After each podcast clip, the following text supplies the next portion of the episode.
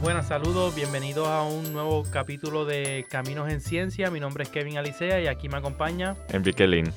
En el día de hoy tenemos una invitada que nos acompaña del Instituto del WISTA. Este instituto eh, se mencionó anteriormente eh, con el, ah, la entrevista que nosotros llevamos a cabo ah, para el doctor Sergio Quesada, que vino para una conferencia en este instituto. Eh, agraciadamente tenemos en este instituto también una latina que trabaja en melanoma y ella es la doctora Jessie Villanueva, como muy bien mencioné. Y ella hoy nos va a hablar un poco más de sus caminos, de su ciencia y de todos esos retos que ella tuvo en el transcurso hasta el sol de hoy, que es facultad aquí en el instituto. Hola Jessie, gracias por estar aquí el día de hoy. Hola chicos, buenas tardes, ¿cómo están ustedes? Muchísimas gracias por la invitación. Empecemos un poco porque nos cuentes de dónde eres, eh, ¿Dónde creciste? Yo soy de Lima, la capital del Perú.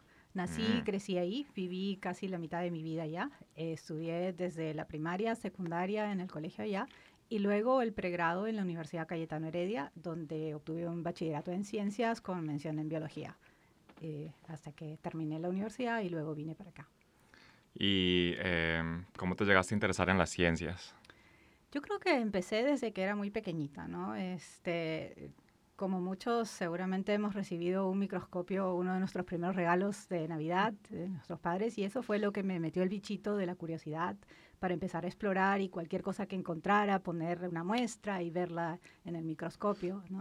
Y poco a poco eh, me fui interesando más ya cuando estaba en la escuela, cuando empecé a llevar los cursos de biología, química. Felizmente tenía cierta facilidad para lo que era la matemática, la química, la geometría. Lo único que no me gustaba era la física pero las ciencias naturales en general me gustaban bastante.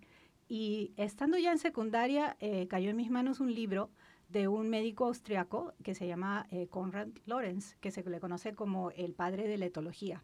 Él recibió un mm. premio Nobel porque estudió cómo las bases genéticas influencian el comportamiento humano. Entonces eso me, me, interesó bastante y ya después, bueno, empecé a leer eh, La doble hélice de Jim Watson, libros de Darwin y ya con eso yo dije, definitivamente esto es lo que a mí me gusta y esto es lo que quiero hacer con mi vida. Oh, wow.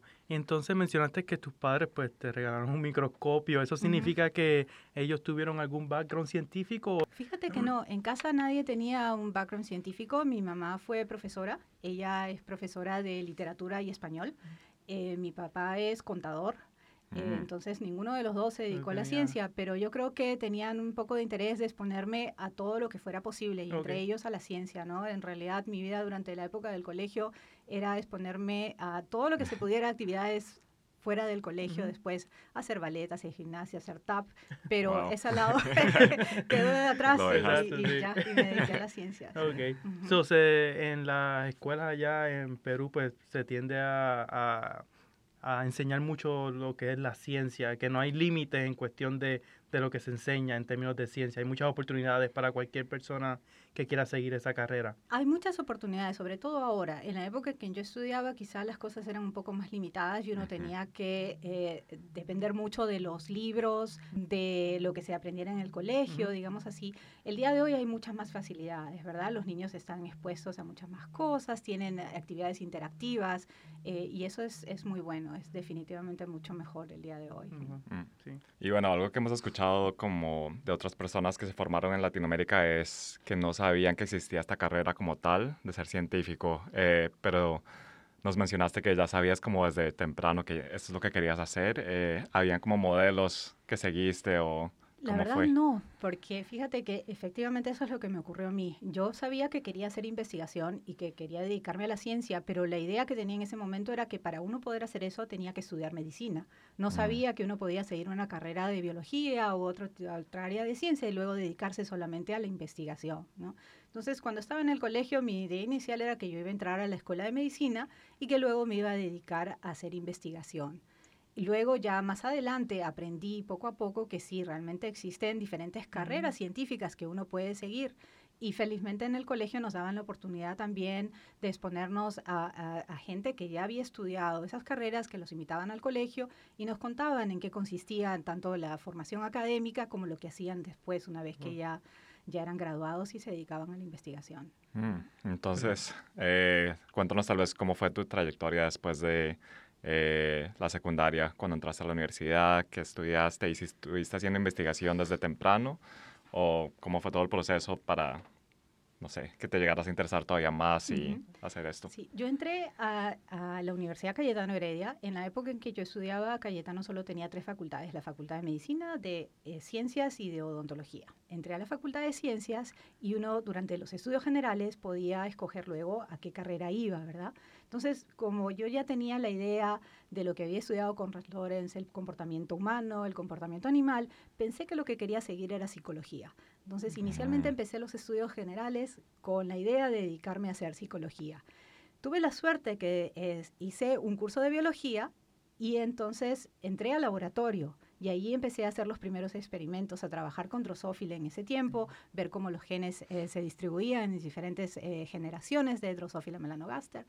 Y eso fue lo que me decidió y dije, no, definitivamente lo que yo quiero hacer es investigación pura y no, no necesariamente en el área de psicología, sino que quiero eh, investigar las bases moleculares de, de, ya sea de un organismo o después más adelante decidí que lo que quería hacer era cáncer.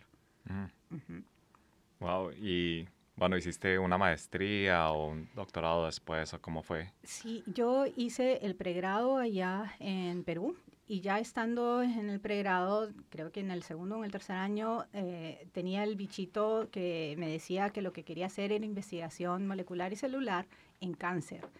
Y decidí que lo mejor en ese momento era, terminando la universidad, pues aplicar a un programa de postdoctorado y para eso la mejor opción era salir del Perú, ¿no? En esa época era lo, que mejor, las mejores opciones que, que se tenían. Y ya, eh, apenas terminé la universidad, decidí que, que, yo tenía que salir a buscar qué hacer. Eh, tenía dos opciones, la carrera o la vía tradicional, que uno da los exámenes, aplicas al programa y bueno, vienes de frente a hacer el doctorado. Mm. Pero se me presentó la oportunidad, conversando con gente que ya había salido, de repente, primero entrenarme en algún laboratorio entonces apliqué a diferentes laboratorios donde podía tener interés en, aprender en lo que estaban haciendo y así entré, vine a Pittsburgh, fue el primer lugar al que llegué y trabajé en el departamento de patología en Pittsburgh en cáncer de hígado, aprendiendo mecanismos de regulación transcripcional.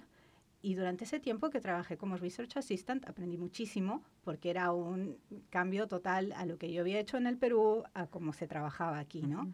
Y durante ese tiempo, pues en, mi época todavía se daba el GRE, tenía que dar el TOEFL, tenía que dar todos los exámenes. Entonces, durante ese tiempo, tanto gané experiencia práctica como a la vez me preparé para dar los exámenes, di los exámenes y ya pude aplicar al programa de doctorado. ¿Y cuánto tiempo estuviste en Pittsburgh? En Pittsburgh estuve tres años. Tres años. Tres años, sí. Eh, los dos primeros años trabajando como Research Assistant y luego el tercer año ya entré al programa ahí mismo en, en Pittsburgh, a Pitt, y empecé ahí a hacer mi doctorado.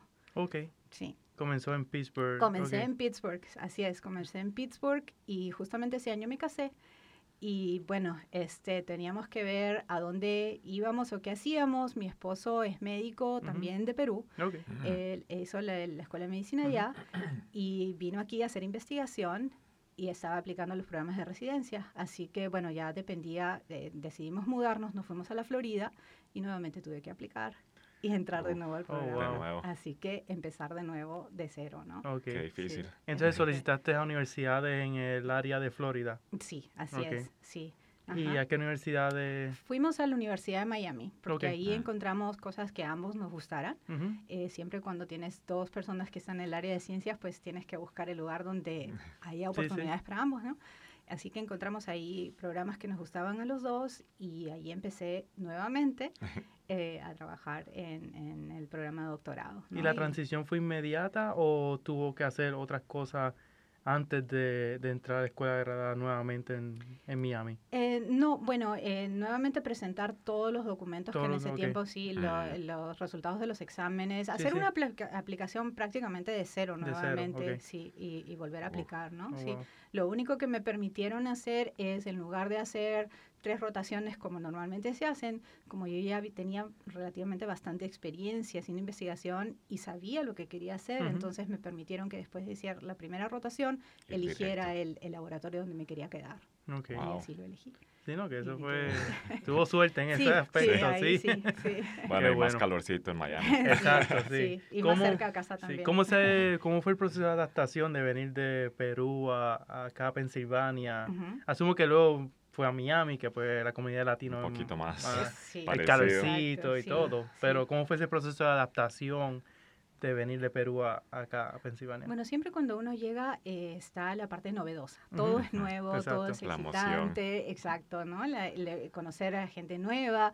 Para mí fue increíble conocer a gente de muchos lugares del mundo, eh, empezar a ampliar mi visión de diferentes culturas, interactuar con gente diferente. Tuve muchísima suerte porque encontramos un grupo de latinos, hispanos en, en Pittsburgh, bastante, bastante unido, muy lindo. Ujú. Entonces eso ayudó muchísimo, ¿no? El- el- lo que uno siempre siente, la añoranza de, de Exacto, su sí. casa y Sí. de, su- de- de su familia y sus El mal de amigos. patria. Sí, eso nos ayudó muchísimo. Ok. Y, y siempre he tenido la suerte en todo lugar que he ido que he encontrado gente muy buena que Ujú. nos ha tratado de ayudar a sentirnos en casa, ¿no? Tanto en nivel profesional como a nivel personal. Exacto, eso es muy Así bueno. Sí, es muy sí. importante para el desarrollo de uno, sí. ¿Y tienes familia en Perú todavía? Sí, toda mi familia está en el Perú, ¿no? no este, el- aquí solamente estamos mi esposo y yo y bueno, la mayoría están, están mis padres y la familia de mi esposo también están allá. Ok, wow. Todos están allá. Mi cuñada estuvo un tiempo haciendo también un doctorado en Pittsburgh por coincidencia, pero cuando ya nosotros no estábamos allá. Ok. Ah. Pero luego regresó ella y está ya de vuelta en el Perú. ¿Tienen planes de volver algún día o...? Mira, la verdad es que me gustaría muchísimo, muchísimo me gustaría. eh, profesionalmente, no sé si sea posible todavía, yo creo que las cosas han cambiado muchísimo y sí, quizás se puede abrir una opción para hacerlo. Eh, ya estamos bien establecidos aquí profesionalmente, llevamos muchísimos años acá, ya casi 20 años. Ujú. Eh, Entonces, eh, por lo menos de manera inmediata, no. Eh, pero sí algún día me gustaría mucho poder hacerlo, ¿no? Y llevar un poco lo que hemos aprendido aquí y transferirlo allá y ayudar a, que más gente venga. Exacto, también. sí, sí, sí. No, se formen aquí. son oportunidades uno puede abrir allá. sí, así es, exactamente. Entonces, ¿cómo fue, ya que estamos, ya que mencionó que lleva aquí ya casi 20 años aquí en, en Pensilvania o en Filadelfia como tal, este, ¿cómo fue ese- esa transición de Miami a acá? Yo sé que usted me estaba mencionando ante- anteriormente que era pues su, su PI que se mudó acá. Ah. ¿Me puede contar un poco más sobre Claro, eso? por supuesto que sí. Sí, bueno, ya estando en, en Miami, eh, em, habiendo decidido en qué laboratorio quería trabajar, eh, estuve en el laboratorio de Rick Azoyan, eh, que en ese tiempo trabajaba él en ciclinas y regulación de ciclo celular. Em, pues estaba muy, muy, muy contenta, tanto con el research como con el laboratorio en sí. Y Rick decidió aceptar una oferta para venir a Penn. Así que Mm. decidió mudar el laboratorio a Penn y muchos de los que estábamos en el laboratorio decidimos que queríamos continuar trabajando con él. Yo tenía en ese tiempo, eh, eh, digamos que estaba esperando que mi esposo terminara la residencia, así que tomé un año relativamente como sabático, me quedé trabajando allá, pero no, no en el proyecto en el que estaba haciendo esperando que él terminara y cuando ya él terminó vinimos a Filadelfia para que continuar eh, trabajando y haciendo mi trabajo de tesis, ¿no? Así que aquí en, en farmacología hice toda la parte de la tesis. Pero como te comentaba Kevin, en ese Ujú. momento eh, decidí que para ya no empezar nuevamente una tercera aplicación a otro programa y empezar de cero, Mm. simplemente continuar con la investigación y luego ir y defender la tesis en Miami y ya sacar el grado de la Universidad de Miami, ¿no? Y felizmente ellos me, y también Rick, por supuesto, me apoyaron muchísimo y me dieron la facilidad de hacerlo.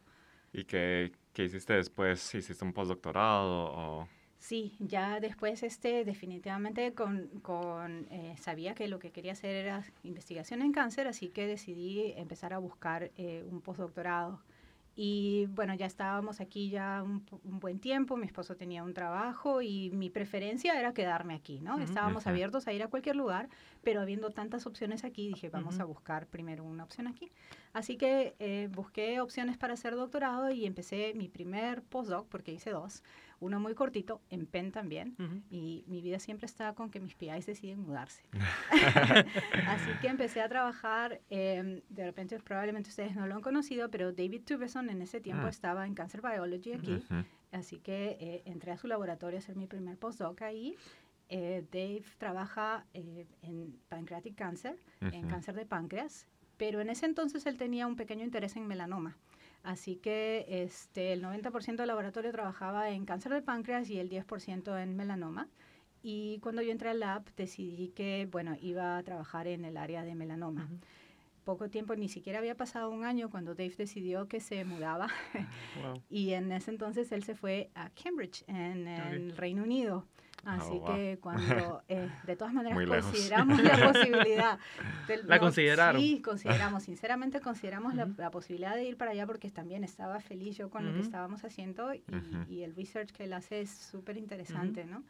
Pero la verdad es que ya era muy complicado, se complicaba mucho. Otro así país, que, sí, continente. Exacto, así que cuando él cruzó el charco, lo que hice fue cruzar la calle y entonces tuve la suerte de que Minar Hurling en Wistar me abrió las puertas del laboratorio y me recibió allí. Y entonces allí empecé lo que yo digo, mi segundo postdoc, en que en realidad el primero fue muy cortito, ¿no? Pero el segundo eh, ya lo empecé ahí y continué trabajando en melanoma. Oh, wow. Continué trabajando en melanoma ahí. Y antes de, porque me gustaría saber un poco más de lo que está haciendo actualmente en términos de investigación, este, yo sé que usted mencionó que desde Perú este, usted tenía ese interés en hacer eh, investigaciones en cáncer, pero en, por, ¿cuál fue la razón principal por la que usted decidió hacer investigación en cáncer? Si fue pues la mortalidad de, esta enfermedad que es tan alta en todo país, o fue por alguna otra razón? Yo creo que fue más un interés científico desde el principio. Eh, siempre me ha gustado la parte molecular. ¿no? Eh, cuando yo llevaba, por ejemplo, los cursos de biología celular en, en, el colegio, no quería solamente saber cuáles eran los diferentes organelos que habían dentro de una célula, sino que quería ir más allá. Quería entender qué pasa a nivel molecular, por qué un organelo, por qué el, el retículo endoplasmático, por qué los ribosomas funcionan de tal manera, cómo están constituidos, cuáles son las vías celulares. Entonces, para mí, todo eso eh, me llamaba muchísimo la atención que cómo esas vías celulares que regulan la expresión de ciertas moléculas o las funciones de las células después pueden completamente convertirse aberrantes y, resultar en la transformación de una célula y convertirse en un cáncer. Entonces, ¿cómo ocurría todo ese proceso? Era algo que me, daba muchísima curiosidad y quería saber cómo ocurría. Y aparte que siempre me ha interesado también eh, el hecho de que es algo que es bien aplicado que uno puede estudiar las bases, la, parte, digamos, básica de la enfermedad, pero luego puedes hacer que ese conocimiento se traduzca en, de repente en terapias, en, hacer cosas para los, para los pacientes, ¿no? Entonces, esa es una de las razones por las que yo también decidí estudiar ciencia, porque si estudiaba medicina, digo, yo puedo ayudar de repente a, una persona, a 10 personas o, si este, quizás hasta 100, pero si estudio ciencia y hacemos un descubrimiento, de repente eso va a ayudar a cientos de personas, miles o millones, ¿no? Y bueno, el cáncer es una enfermedad que afecta a, muchísima gente y que, bueno, necesita más y más gente que se dedique a, hacer investigación. Sí, sí. Tremendo. Wow, sí. Cuéntanos tal vez ahora eh, qué tipo de investigación estás haciendo ahora y un poquito de tu laboratorio, cuánta gente tienes y qué te emociona de lo que estás haciendo ahora. Claro. Como les comentaba, yo empecé a estudiar melanoma desde que estaba haciendo el postdoc y ahora mi laboratorio se enfoca al 100% en estudiar melanoma. Eh, melanoma es una forma de cáncer de piel que se desarrolla en los melanocitos, que son las células que producen la melanina, el pigmento que da color a nuestra piel y que protege, nos protege de los rayos solares, de insultos que hay en el medio ambiente, ¿verdad?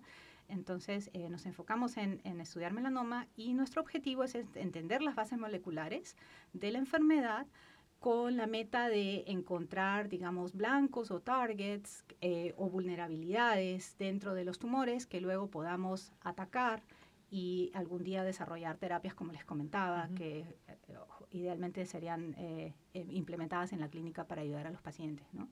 Ahora, dentro del área de melanoma, nosotros estamos enfocados en dos preguntas básicas. Eh, que son, creo yo, cosas que, eh, digamos, eh, problemas importantes que están ocurriendo ahorita en el campo. Uno de ellos son los tumores que, son, que tienen mutaciones en un oncogen que se llama NRAS. NRAS está mutado en aproximadamente 25% de melanoma. Melanoma, como muchos otros tipos de cánceres, es una enfermedad genética, ¿verdad? Entonces, para simplificar, pensamos, digamos, eh, eh, los podemos categorizar a, los tumores basados en la mutación que tienen. 50% de melanomas tienen mutación en, BRAF, 25% tienen mutación en NRAS y el otro 25% les llamamos los wild type o silvestres porque no tienen ni mutación en BRAF ni en NRAS. Entonces, eh, hoy en día tenemos muchas terapias para melanoma. Tenemos casi una docena de terapias aprobadas por la FDA para melanoma, pero la mayoría son para eh, tumores con BRAF, mm. y para NRAS hay muy pocas opciones. La única opción en realidad ahorita es inmunoterapia. Es lo único que mm. se tiene para NRAS y es fabuloso, ¿verdad? Inmunoterapia está eh, trabajando fabulosamente, este, es súper exciting, eh, pero no todos los pacientes responden, en realidad. Y algunos tienen efectos secundarios muy tóxicos. Incluso dentro de los que responden, en algún momento estas terapias dejan de funcionar y los tumores se convierten en resistentes y el paciente recurre, ¿no? Los tumores eh, recurren. Así que esas son las dos cosas en las que nos estamos enfocando, los tumores que tienen mutaciones en ENRAS y los mecanismos de resistencia a terapia. ¿no? Yo empecé estudiando mecanismos de resistencia a terapia dirigida porque eh, fue lo primero que se aprobó para melanoma, los inhibidores de BRAF, los inhibidores de MEC, de la vía de la MAP quinasa, y que, preguntamos cómo estos tumores que inicialmente responden, 70-80% de tumores con mutaciones en BRAF, estas drogas funcionan fabuloso, los tumores básicamente desaparecen, los pacientes que llegan muy, muy mal, a los pocos meses salen caminando, pueden ir a trabajar de nuevo. El problema es que dura muy poco tiempo, ¿verdad? En, en, promedio, unos seis meses y después esos tumores se convierten en resistencias, encuentran una manera de activar otra vía y entonces vuelven y sí. Entonces, es una de las primeras preguntas que hicimos, cómo estos tumores se convierten en resistentes y cómo podemos desarrollar una terapia de segunda línea, digamos, para ahora atacar a esos tumores. Y luego ya los tumores con NRAS, que son otro problema grande, que em, eh, RAS en general es un tumor, es un oncogen que está mutado en muchísimos tipos de cáncer, ¿no? Pero se considera hasta ahora mm, que no se puede, eh, no tenemos ningún fármaco para para inhibir RAS directamente. Es una proteína pequeñita, pero debido a su estructura y a su función ha sido muy, muy difícil, ¿no? Sobre todo en RAS, para en RAS no hay nada. Así que lo que nosotros estamos haciendo es no atacar directamente al oncogen que está mutado, sino tratar de entender qué vías son activadas por ENRAS y de qué cosas, eh, qué vías alternativas son indispensables o qué vulnerabilidades hay en el tumor, de manera que podamos atacar esas vulnerabilidades. Y, así, este, de repente, eh, usando combinaciones, eh, atacar esos tumores y destruirlos, que esa es nuestra meta. Qué interesante. Eh, ¿Hay algún tipo de distribución geográfica específica para estas dos mutaciones? Como que hay más NRAS mutaciones cerca del Ecuador o algo así. Ah, es que es una buena pregunta. Eh, creo que a nivel geográfico no se ha estudiado y no te podría decir si hay algo específico que eh, en ciertas regiones haya eh, más frecuencia de, una mutación versus la otra, pero sí está relacionado a la exposición solar, por ejemplo, ¿verdad? Como les mm, comentaba hace un momento, uno de los factores de riesgo principales para melanoma es la excesiva exposición solar. Entonces, por ejemplo, mutaciones con ENRAS están asociadas a exposición solar. So, en áreas en las que uno está frecuentemente expuesto al sol, esos tumores tienden a ocurrir con mutaciones en ENRAS. También se ha encontrado una asociación con la edad de los pacientes. Las eh, mutaciones en NRAS se suelen encontrar más bien en pacientes ya mayores, mientras que en gente más joven suelen tener mutaciones más bien con frecuencia en BRAF en lugar de NRAS. A pesar de que ahora la gente joven suele exponerse muchísimo al sol y todo eso, ¿no? Pero sí, de todas maneras. Entonces esa correlación se ha encontrado, pero no, no en, a nivel geográfico. Es una, una buena pregunta, quizá vale la pena estudiar Sí, sí, sí. Y tiene espacio en su laboratorio para Enrique, para que venga. para venir a preguntar Siempre.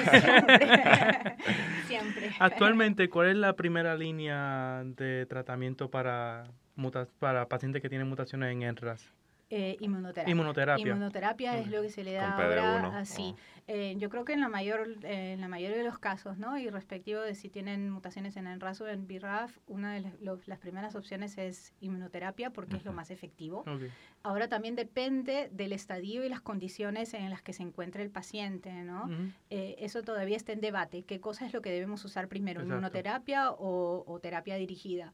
Entonces, a veces, por lo que conversó con los, con los clínicos, si el paciente llega con un tumor que está, digamos, demasiado grande, que se está en condiciones de salud, que necesitamos de alguna manera reducir el tamaño del tumor, y tiene una mutación en BRAF, la primera opción es entonces darle los inhibidores de BRAF en combinación con los inhibidores de MEC. ¿Por qué? Mm. Porque eso funciona mucho más rápido, ¿verdad? En unas cuantas semanas ya se puede tener una respuesta y se puede reducir de repente el tamaño del tumor.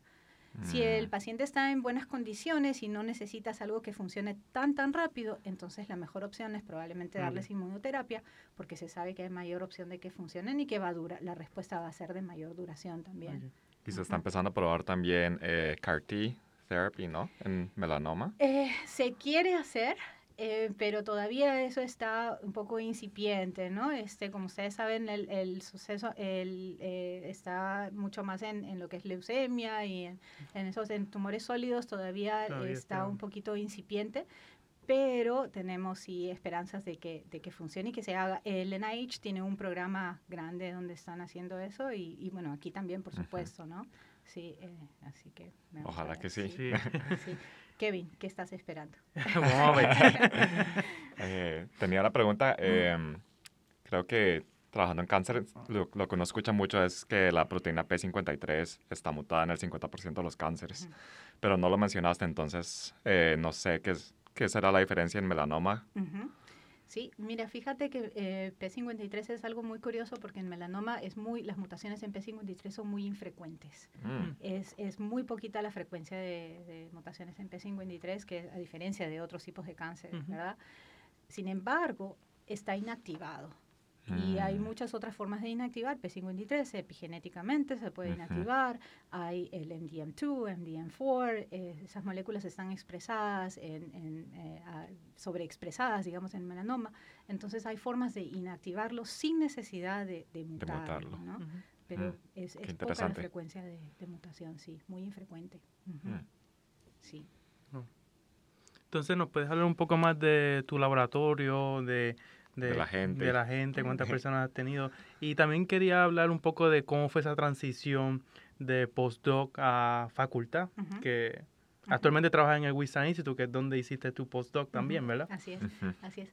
Bueno, eh, el laboratorio es un grupo relativamente pequeño. Ahora hemos este, tenido una etapa de transición. En este momento está conformado por tres postdocs eh, y dos research assistants y un estudiante. Em, eh, entre ellos eh, dos latinas, eh, sí, un postdoc de Inglaterra, una postdoc de Taiwán y un estudiante americano. Así que tenemos bastante diversidad, lo cual es, es, fabuloso. Realmente sí, es, es, muy bueno tener diversidad. sí.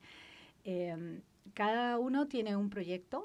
Tratamos de trabajar en equipo la mayor parte del tiempo porque eh, a mi modo de ver la ciencia hoy en día es un trabajo de equipo, ¿no? Yo creo que ya dejamos años atrás la idea de que el científico está solito trabajando y, puede hacer un descubrimiento por sí solo. Toma hoy tiempo. En día, sí, toma tiempo. Eh, la ciencia y la tecnología avanza tan rápido y es cuestión de que eh, hacer trabajo multidisciplinario, ¿no? Para poder avanzar. Entonces, a pesar de que cada uno tiene un proyecto, incluso los research assistants en el lab, ellos siempre quieren tener su propio proyecto, ¿no? Y, y, publican y, y, como cualquier otro, o sea, este, como cualquier otro, porque están formándose para ser científicos. Así que, este, pero a la vez tratamos de trabajar en equipo. Y mm, me gusta mucho eso, pienso que es mucho más divertido, uno avanza más rápido y podemos este, aventurarnos a hacer cosas nuevas y diferentes que de repente no son nuestra, digamos, nuestra área fuerte, algo en lo que tenemos, somos expertos. Pero este, trabajando en conjunto y en colaboración con otros investigadores en, en Wistar y en Penn, podemos hacer cosas que en algún momento no esperábamos hacer para nada, ¿no? Así es. En términos de su transición de postdoc hasta el sol de hoy, ¿cómo, fue, cómo fue ese proceso? bueno, como les contaba, yo hice el postdoc aquí en, en Wistar y ya hacia el final, por supuesto, ya uno empieza a pensar qué cosa es lo que voy a hacer luego, a qué me voy a dedicar y, bueno, definitivamente yo sabía que quería seguir trabajando en el área de melanoma eh, y quería hacer lo que llamamos translational medicine, ¿no? Em, Entonces llegaba el momento de decidir, bueno, quiero eh, tener una carrera en la industria farmacéutica o quiero quedarme en la academia y definitivamente la academia te da la ventaja de que uno siempre puede hacer, eh, digamos, lo que a uno más le apasiona, ¿verdad? Cada uno puede decidir en qué proyecto trabaja y cómo dirige su proyecto así que eso para mí era importantísimo. Y hoy en día, pues en la academia se puede hacer eh, translational medicine, se puede hacer translational research, hay muchísimas más facilidades para hacerlo. Y sobre todo la facilidad de colaborar con otros, con otros científicos. No, no, solo locales, sino a nivel nacional, internacional y, eh, la comunidad científica hoy en día es pues eh, se conecta facilísimo, ¿verdad? Es muy fácil conectarse con todo el mundo y interaccionar. Em, así que bueno, eh, llegó el momento de, buscar y, pensar qué hacer y dónde establecerme. Eh, tuve muchísima suerte y muchísimo apoyo de Wistar, eh, de considerarme para una posición y quedarme y abrir mi grupo de manera independiente, ¿no? Em, eso es algo que no ocurre con mucha frecuencia. Muchas instituciones no quieren hacerlo, incluyendo Wistar, es un poco resistente o era un poco resistente. Han habido muy pocos casos en los que eso ha ocurrido. Y tiene ventajas y desventajas, por supuesto, como todo, ¿no? Pero tuve la suerte de que, como les decía, tenía mucho apoyo, eh, tanto de mi advisor, Mina Herlin, y eh, del CEO de Wistar, que este, eh, es muy abierto entonces ya no tiene esas ideas de que no, no, no debemos reclutar o no debemos dejar a gente que se ha formado aquí que, que continúe. ¿no? Eh, yo no veo, la verdad, eh, por qué, ¿no? Hay, tienes que diferenciarte, tienes que demostrar que eres independiente, pero si puedes hacerlo, tienes la ventaja de que, bueno, ya conoces el sistema, tienes colaboraciones ya establecidas, entonces, ¿por qué no hacerlo? Así que eh, ya te digo que con el apoyo de ellos eh, decidí que pues estando tan contenta y en un lugar sobre todo eh, que es tan reconocido por investigación en melanoma, que tiene tantos recursos para hacerlo y tantas conexiones, era el lugar ideal para mí para quedarme, ¿no? Así que bueno, decidí, ahí nos quedamos y seguimos para adelante.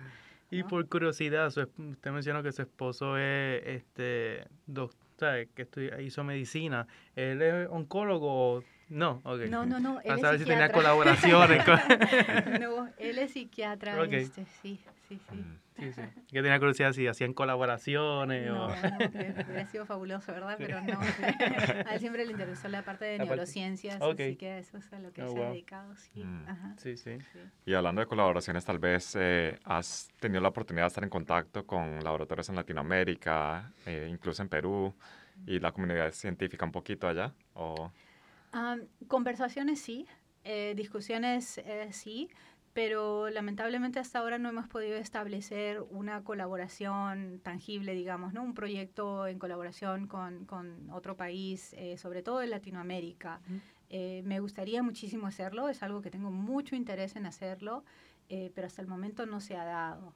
Em, ahora lo que yo estoy pensando es abrirme un poquito en el área del melanoma. Nos hemos dedicado a estudiar lo que se llama eh, melanoma eh, cutáneo, ¿verdad? Porque es lo que más hay. Eh, pero el melanoma cutáneo es algo que no ocurre mucho en la población hispana. En la mm. población hispana suele ocurrir más lo que es el melanoma mucoso o el melanoma ah, en las mucosas o, acral, no sé mm. cómo se traduce. En Como las palmas. Sí, exactamente. Entonces, eh, quiero empezar a hacer esa línea de investigación y, ver ¿no? Eh, cuáles son las bases moleculares, porque se sabe muy poco muy, muy mm. poco al respecto. Entonces yo creo que una vez que empecemos con esa área, ya podemos eh, eh, pues, establecer más contactos y más colaboraciones con, con instituciones y con otros grupos en Latinoamérica.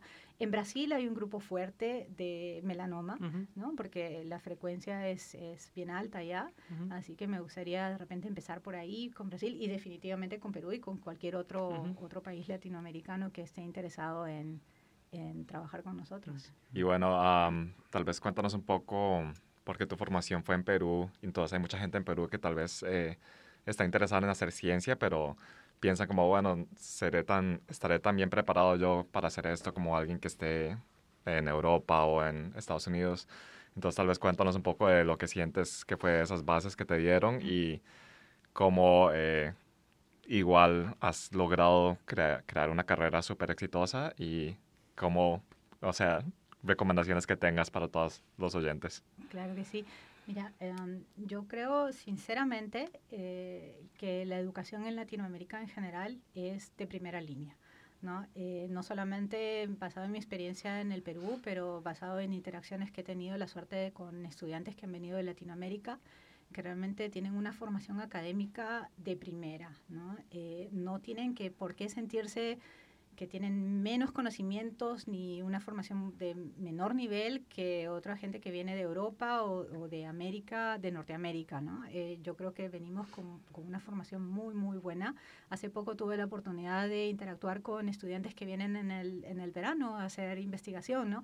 Y realmente me quedé impresionada, impresionadísima, porque vienen con un nivel espectacular y, no solamente son los conocimientos, sino la pasión y el deseo que tienen de superarse y de seguir estudiando y de querer aprender cada vez más, ¿no? Entonces, no, definitivamente no tenemos por qué sentirnos menos que nadie. ¿Sabe? Venimos con el conocimiento que, de primera línea y una vez que llegamos, de repente tenemos que esforzarnos más que otras, otras personas, por quizá por el idioma o, el cambio de, de, de, una cultura a otra, pero yo creo que estamos al nivel de, de, cualquier otra persona y siempre y cuando tengamos el deseo de superarnos y aprender y trabajar duro, pues todos tenemos la capacidad de, de salir adelante y hacer lo que queramos, ¿no? Eh, mi mayor recomendación es que encontremos qué cosa es lo que nos apasiona, qué cosa es lo que nos hace feliz, qué cosa queremos estudiar, cuál es esa pregunta que estamos así desesperados por responder, ¿no? ¿De qué manera, eh, ya sea en ciencia o en cualquier otra cosa, aquellos que queremos investigar cáncer, yo siempre espero que, que, aquellos que vengan con la idea de que, bueno, lo que yo voy a hacer aquí es voy a venir y voy a trabajar de manera que yo voy a curar el cáncer. Y de repente es algo muy ambicioso, pero creo que todos tenemos, tenemos esa idea, esperanza. ¿verdad? Esa esperanza. Eh, así que este, simplemente es cuestión de tener un plan y tener el deseo. Y una vez que tengamos la idea de qué cosa es lo que queremos hacer, eh, enfocarnos en conseguir esa meta, ¿no? Siempre fijarnos nuestras metas muy, muy altas y, y, trabajar para conseguir esas metas. Otra cosa que quería este, discutir, yo sé que mencionó que usted tuvo esos retos de, de solicitar la escuela graduada dos veces y esas transiciones de un estado a otro.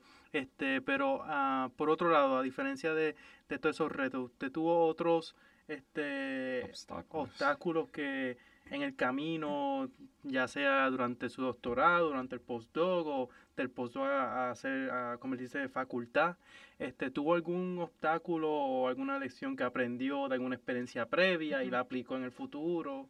No sé si tiene... Bueno, retos y obstáculos creo que se presentan siempre, ¿no? En, todo momento y, y, siempre hay algo que aprender eh, en el camino. Eh, a veces pueden ser cosas difíciles, eh, estresantes, pero hasta de la situación más difícil uno tiene muchísimo que aprender. Creo que como la mayoría de inmigrantes, uno de los retos más grandes que tenemos es el, uno el idioma, definitivamente, y otro el salir de nuestro país y dejar a nuestra familia, a nuestros amigos, nuestra zona de confort para venir a ver qué cosa encontramos aquí y como en una cultura que a veces es diferente y adaptarnos a esa cultura, ¿no? Como te decía, yo he tenido muchísima suerte y yo creo que eso ha sido parte también de lo que ha facilitado que, que siga avanzando en la carrera, es que siempre me he encontrado con gente de primer nivel, tanto profesional como personal, ¿no? Todo el mundo eh, tratando de hacernos sentir siempre en casa, de la manera más cómoda posible, ayudándonos de una manera u otra eh, a establecernos aquí. Em, retos, como te decía, hay todo el tiempo. En cada etapa uno diferente. Durante la época de que uno hace el doctorado, los experimentos que no salen, que no salen y que no salen, ¿verdad? Y que uno se jala los pelos y dice, ¿cuándo voy a terminar? Y cuándo y por ahí que te pregunten, ¿y ya cuándo defiendes la tesis? ¿Y ya cuándo defiendes la tesis, verdad? Esa preguntita, Y cuando ya la defiendes, ¿y qué vas a hacer después? Y, nunca, sí, ¿verdad? Nunca. sí.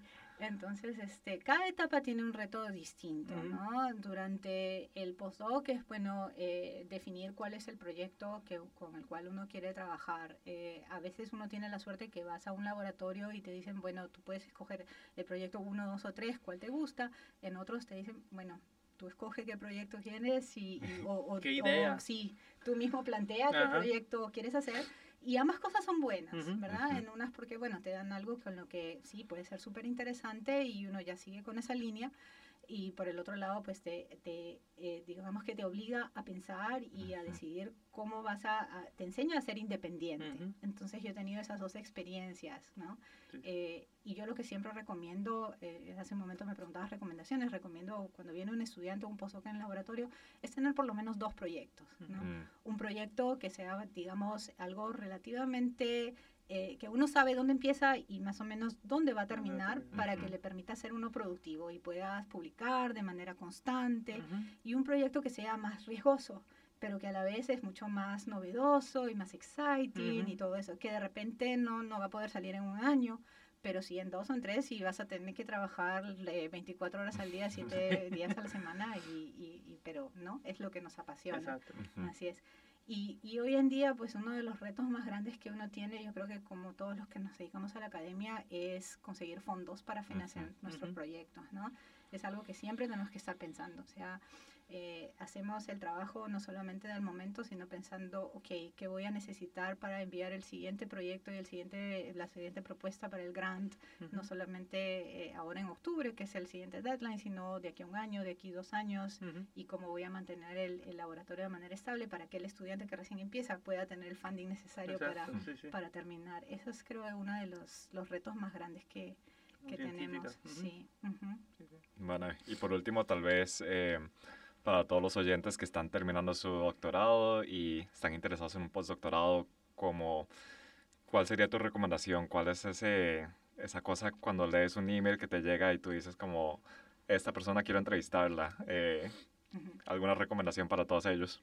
Bueno, como cualquier cosa en la vida, creo que uno tiene que buscar, como les comentaba hace un momento, algo que, que realmente nos apasione, ¿no?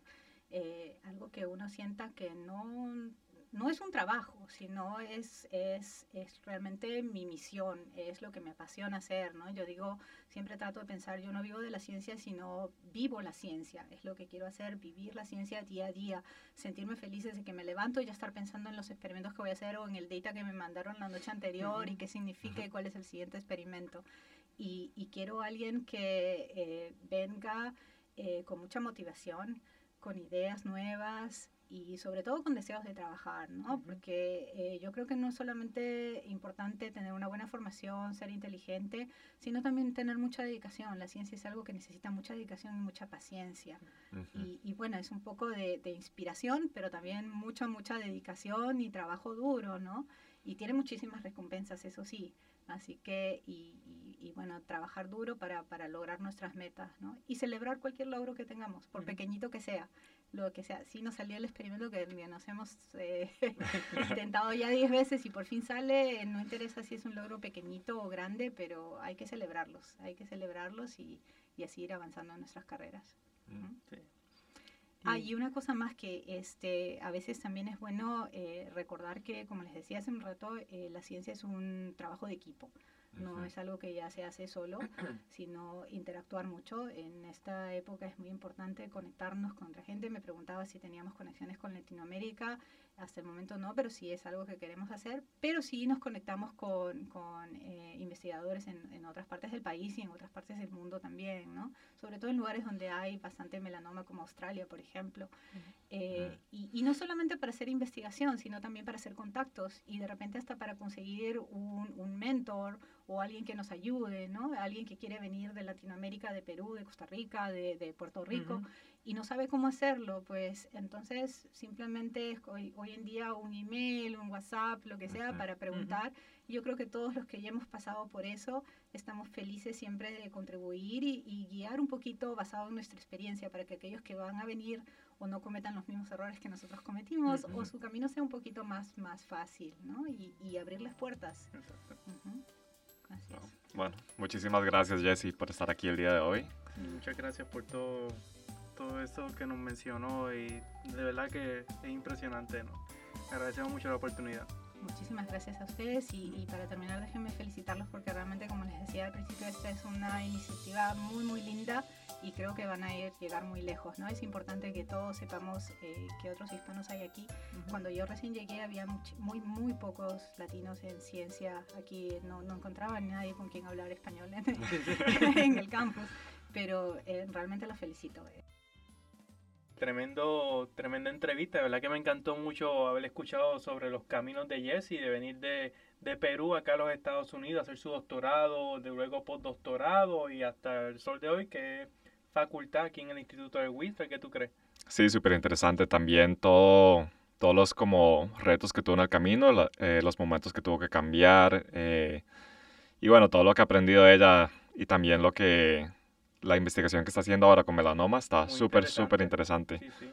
Y bueno, también resaltar lo que nos dijo sobre cómo las bases que ella tiene, que vienen de Latinoamérica, han sido muy importantes para su carrera y que ella también piensa que en Latinoamérica tenemos una muy buena base y también estamos muy bien entrenados y es importante traer eso cuando uno viene o sale del país buscando oportunidades. Hay que trabajar duro, pero eh, recordar que nosotros también podemos y Exacto, sí, pues nosotros vivimos, o sea, nos, nos entra esa duda, ¿verdad? De movernos a un país este, con un idioma diferente y a, y a ver si nosotros estamos bien entrenados y nosotros ten- como que tenemos esa duda de que sí o no este, vamos a lograrlo y como bien ella mencionó que nosotros de verdad salimos bien entrenados, o sea, de Sí se puede. en Latinoamérica que no, no hay que dudar. Y que lo importante es eh, encontrar algo en lo que estamos muy apasionados y pues de ahí trabajar duro y ahí van saliendo las cosas. Bueno, muchísimas gracias eh, a todos. Los esperamos pronto para más. Caminos en ciencia.